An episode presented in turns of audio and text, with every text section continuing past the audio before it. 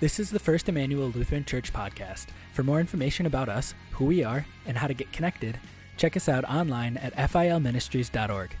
Today's message is delivered by Pastor Randy Rosh. There's a story that took place, oh, back in the 1880s. It was a story about a, a preacher who was what they called a circuit rider. And he would jump on his horse and he would take care of four different churches. Now, it, it came to the point where his horse was just a little bit too old to handle riding to four different churches on the period of a Sunday. So the four congregations got together and they purchased a new horse, a young horse for the pastor, and he found such joy in training that horse. And he even taught the horse to giddy up, although he didn't use the term giddy up. Instead, he taught the horse to move when he said, Praise the Lord. And when he wanted the horse to stop, he didn't say, Whoa. Instead, it was, Amen. So a time came for him to take that horse out on its first circuit run. And the pastor got on and he said, It is Sunday and we are to preach the gospel. Let us praise the Lord. And the horse took off. And the pastor was pretty excited. He said, Praise the Lord, it works. And the horse went faster. And he said, Oh, praise the Lord, make it stop. But the horse went faster. And forgetting all of the commands that he taught the horse, he yelled, Whoa, and stop. And he said it in, in Greek and Hebrew and Latin and German and English. And nothing worked. And he knew that he was heading toward a cliff with a 40 foot drop off not getting the horse to stop, he prayed with his eyes closed Heavenly Father, I'm about to end this earthly journey that you have guided me on. And I pray that you would allow your holy angels to guide me in their arms and take me to the bosom of Abraham. I pray it in your name. Amen. And the horse came to a screeching halt right there at the precipice of the 40 foot drop off. the preacher took his hat off he wiped his brow with his handkerchief and said, Praise the Lord. We're going to talk about praising the Lord.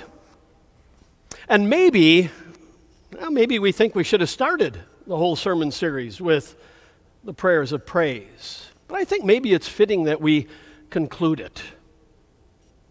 Because praise is profitable. And I think sometimes we think praise is is only about God. Well, it is about God, but not only about God, because I believe this the more we praise the Lord, the more benefit we have for life. You see, when we praise the Lord, we find our answers to the fundamental questions of life. And everybody has these same fundamental questions. Whether you believe in Jesus or you have some other God or you have no God whatsoever, there are, there are three questions in everybody's mind. And the fundamental questions, the way you answer them, really affects the manner in which you look at life. The three fundamental questions are this Who am I?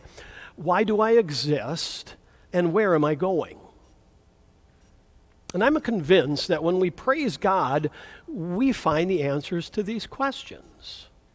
So the f- first question is uh, Who am I?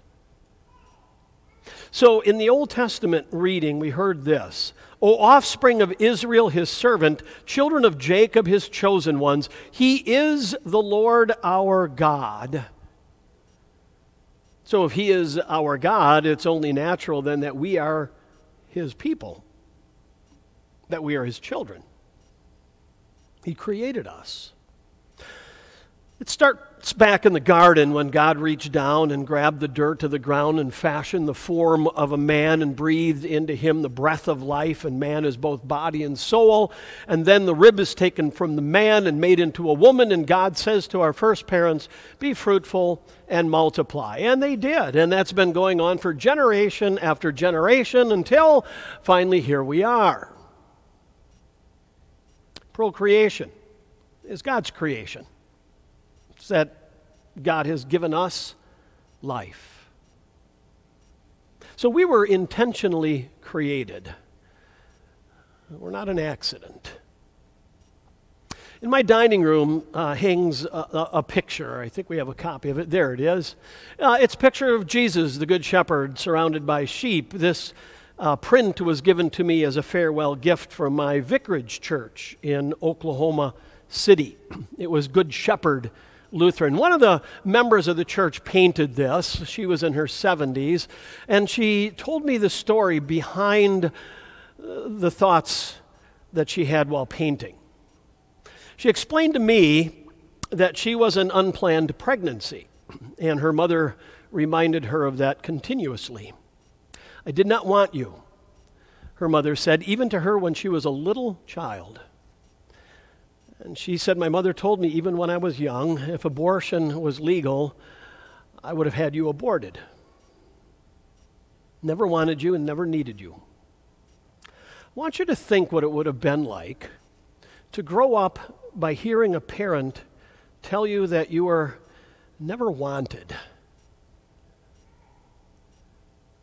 that there was thoughts of getting rid of you.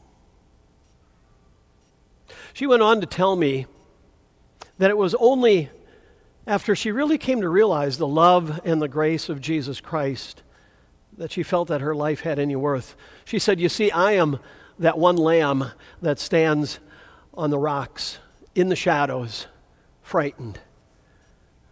And yet Jesus called me and gave me life.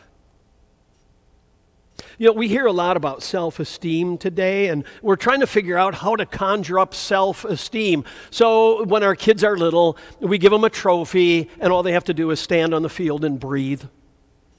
Or we come up with other ways to make people feel good about themselves and whatever. I think what we have found is there's no real esteem to be found just in self. It's not really self esteem, it, it's Christ esteem that gives our lives purpose and meaning and direction. There's no greater esteem than that of knowing that God intentionally created you and that he gave himself on a cross to redeem you and to give you eternal life.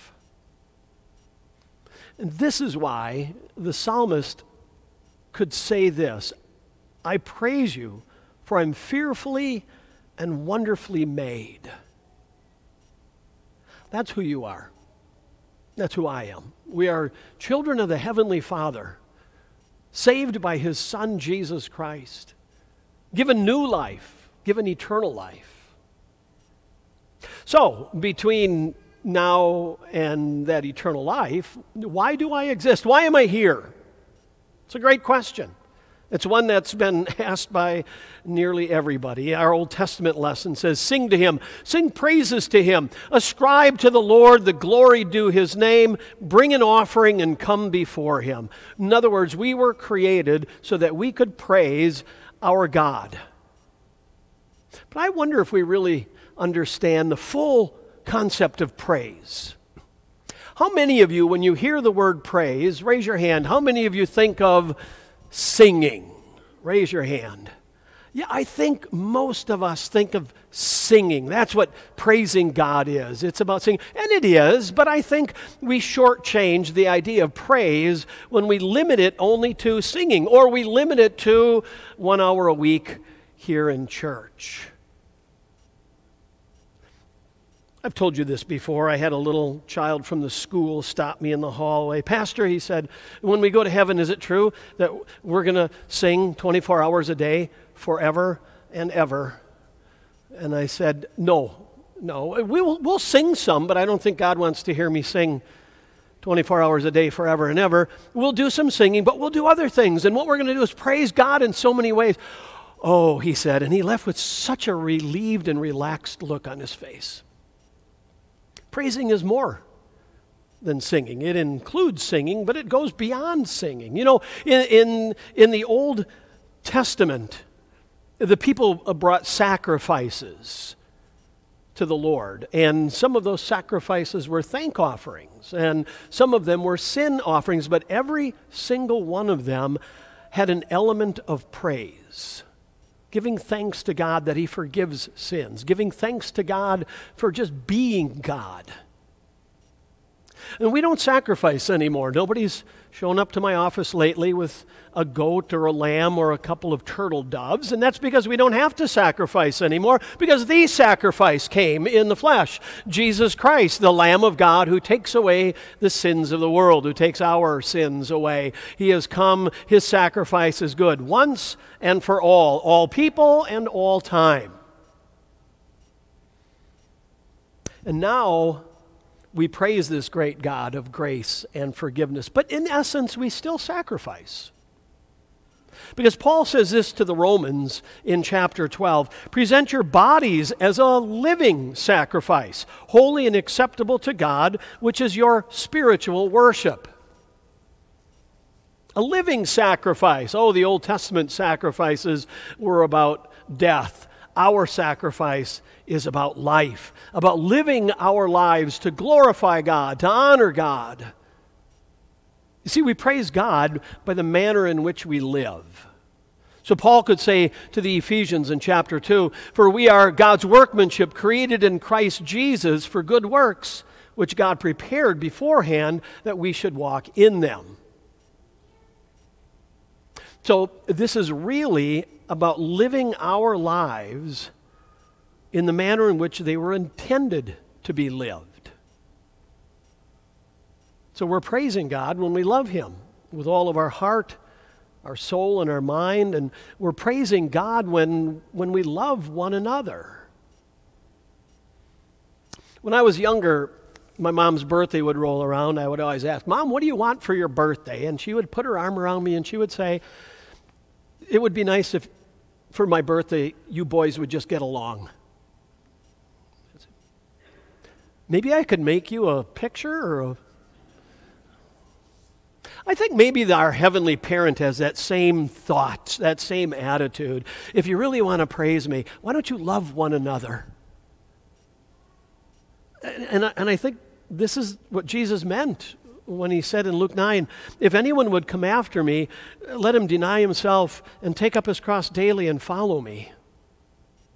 And what Jesus is really saying is, come on, praise, praise the Father with me. Do what I'm doing. And, and, so we praise God when we forgive as we've been forgiven. We praise God when we show mercy to one another. We praise God when we're gracious to those in need. We praise God when we guide those who have gone astray.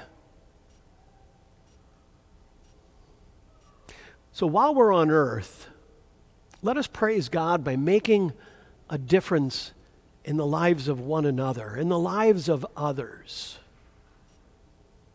Because we know where we're going, don't we? Again, our Old Testament lesson.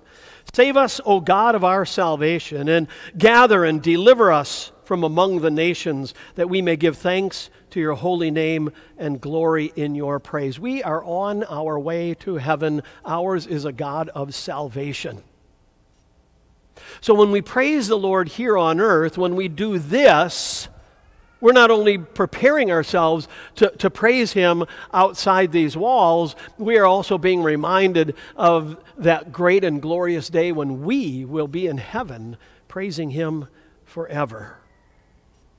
So I believe keeping an eye on heaven every single day gives us a new perspective on each day. If you're having a tough day, I think it's good to be able to say, Oh, but the perfect days are coming. Yesterday afternoon, about 3 o'clock, I received a phone call from the Cedarburg Police Department. I've been serving as their chaplain, and my job is to make death notifications.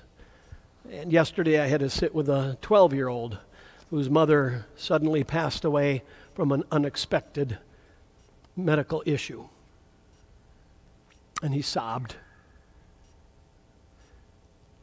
And as he sobbed, he, he looked up at me and he said, But you do know my mom's in heaven now and she's okay. Yes, we talked about that, about being in heaven where everything is going to be okay. He celebrates this coming Wednesday his 12th birthday, and he'll do that without his mom. But we talked about the day that, that he and I will be able to be in heaven and that he'll be able to introduce me to his mom, and we are going to have the best party ever. The knowledge and the belief of heaven was the only piece of light in that boy's day yesterday.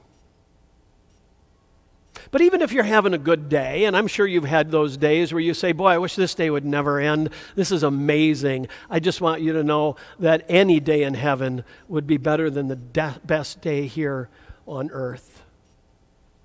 All this is from our God, who gave himself to us in love so that we could respond with praise. That's what we do. We respond with praise. We give thanks in all circumstances. Our Old Testament reading concluded with these words Blessed be the Lord, the God of Israel, from everlasting to everlasting. Then all the people said, Thanks for listening to this week's message. If you want to learn more about First Immanuel Lutheran Church, visit filministries.org. We'll see you next week, and God bless.